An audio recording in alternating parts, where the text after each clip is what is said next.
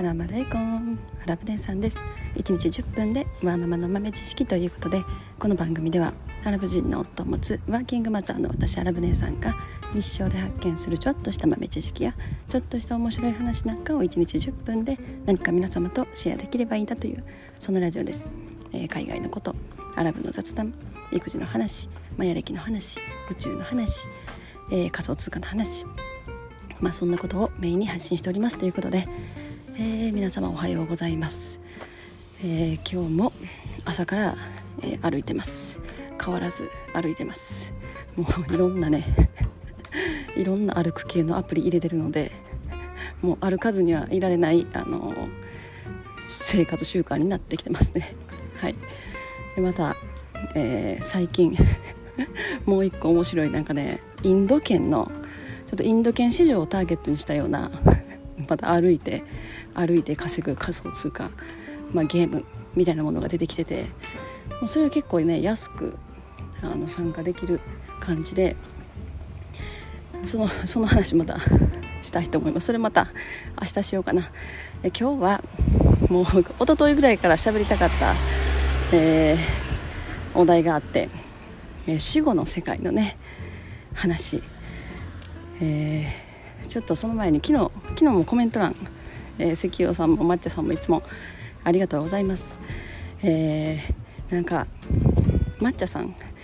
えー、アラブ姉さんに紹介したい配信紹介したい配信者さん、いや何だったかな、ごめんなさい。紹介配信者に紹介したい人がいるということで、えー、すごいあの気になってます。ど ん, ど, どんな方かなってちょっと気になってます。またあの詳しく教えてください。えー、で関陽さん、えー、そうなんですよね。もうブロックチェーンすごい面白いですよ。だからその仮想通貨仮想通貨ってもなんか本当、まあね、あの関陽さん前おっしゃられてたみたいに、もう お, おもちゃお金のおもちゃというか、まあなんかゲーム内の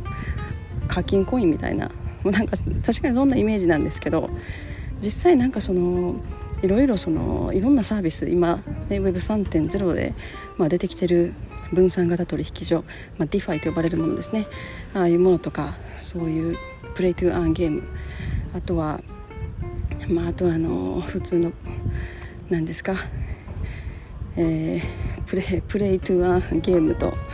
あゲーミファイね、ゲーミファイで、まあ、Move to Earn 今すごいトレンドになって、なんかそういうのを実際になんかいろいろやってみる。あと エヌエフティー もそうですね。 エヌエフティー を買ってみたり、なんかそういうのをやってるとすごい、なんだろうな、むちゃくちゃ面白い。やっぱまあこれはやっぱりそういう結構テクノロジーが好きとか、あとまあ機械系機械系というか、なんかそういうちょっとエンジニア的ななんか人はすごい好きだろうなって思いますね。もうなんかもうどっぷりどこまで行ってもその新しい情報が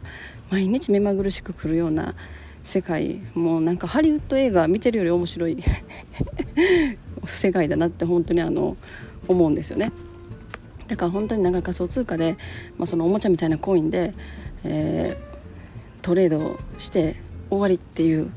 感じじゃないんですよね。またまたそれ以降のうーん、まあ、なんか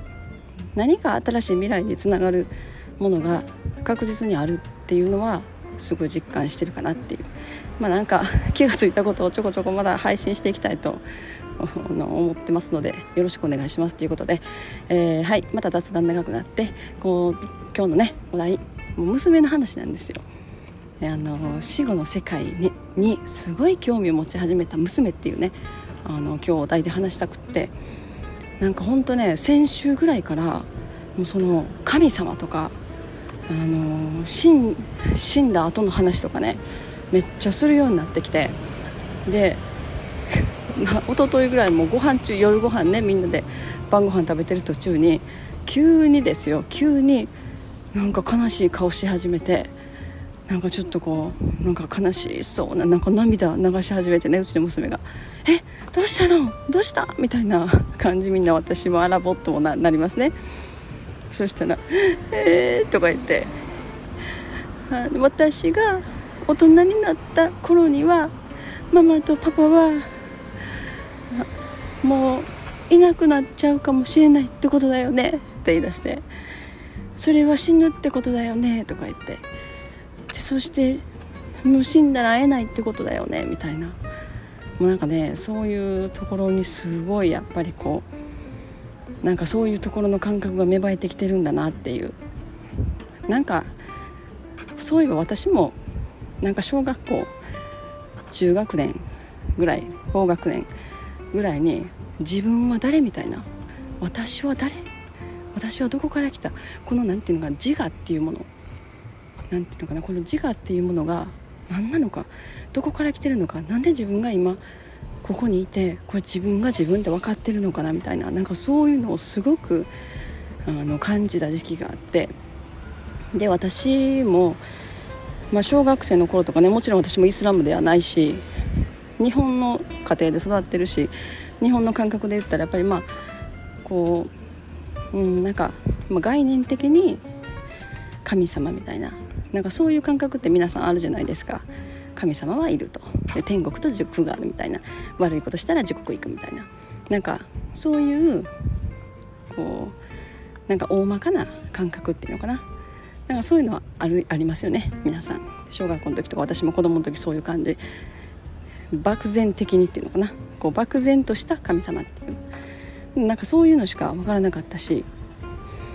だからなんかすっごいその時期にその神様とかこの地球とかなんか人間がなんでいるのかとかすっごい気になった時期があって、ちょうどあの時になんかそういうことをすごくこう示してくれるような何かがあったら、もうまあ私は今イスラムですけど、その時にもし自分の親がイスラムだったらとか考えると、なんかあのすごいその時安心できたというか、安心できたんじゃないかなとかすごい思ったりするんですよね。なんかそういう時期って皆さんありませんでした？なんか子供の時、自分は一体誰みたいな、私は誰、ここはどこじゃないですけど、なんかそういう感じ、うん、なんか私はすごいあって、でちょうどその時になんかこう訪問訪問販売じゃないわ、なんかあの訪問してきて、あのこう宗教的な宗教団体の人たちがなんかあのこうあなたは神を信じますかみたいな、神とか持ってね、チラシ持ってあのピンポンとか言って家になんか来たこととかってありません？なんか私は子供の時なんかそういうの結構あって、で私は鍵っ子だったんで、もううちのお母さんずっと仕事してたし、なので家とかね一人でいるわけですよね、学校から帰ってきたら。そしたらピンポンとかで、ちょうどそういう神様とかねすごい気になってる時期に、なんかあのおばさんがピンポンってきて、誰かな、はーいって言って、まあ 鎖, 鎖はつけたままあのドアのねつけたままこうちょっとだけドア開けてチラって見たら、おばさんがなんか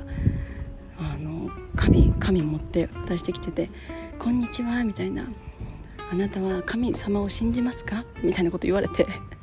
私その時はい信じますとか言ってめっちゃ言ったの未だに覚えてるんですよねもうだやっぱ子供ってやっぱそういうのすごい素直だし、なんだろう、こういろんなものを吸収すぐに吸収してしまう。だから今うちの娘がそういうところにすっごい興味を持ち出してるので、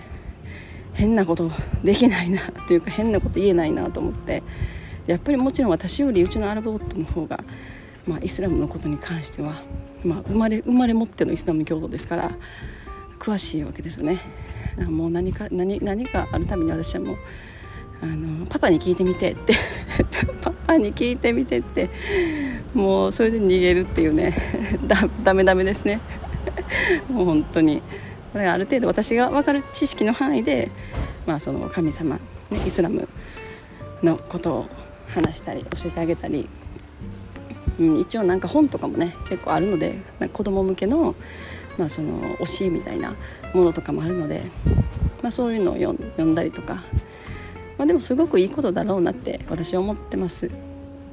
うん、やっぱりこう、まあ、道徳的なところっていうのがすごく大きいし、でもなんか日本の文化というか日本の学校って結構そういう根本的な人間として人としてっていうなんか人としてのなんか道徳もすごいこう養われるっていうところが大きいので、なんかやっぱそういう面は日本の学校の教育道徳教育っていうのは本当に素晴らしいなって私は思いますね。はい、まあ、なんか今日はそんなね、えー、子供が娘が神様もう神様死後死後の世界とかもものすごく興味を持ち始めて、さあ今からどうしようかなっていうそんな話でした。えー、今日は綺麗にじゅっぷんぐらいで収まりました。はい、ということで、えー、今日はこの辺にしたいと思います。本日も皆様のちょっとした豆知識増えておりますでしょうか。本日も最後までお聞きいただきありがとうございました。それでは皆様、インシャアラー、人生はなるようになるし、なんとかなるということで、今日も一日楽しくお過ごしください。それではマッサラーマン。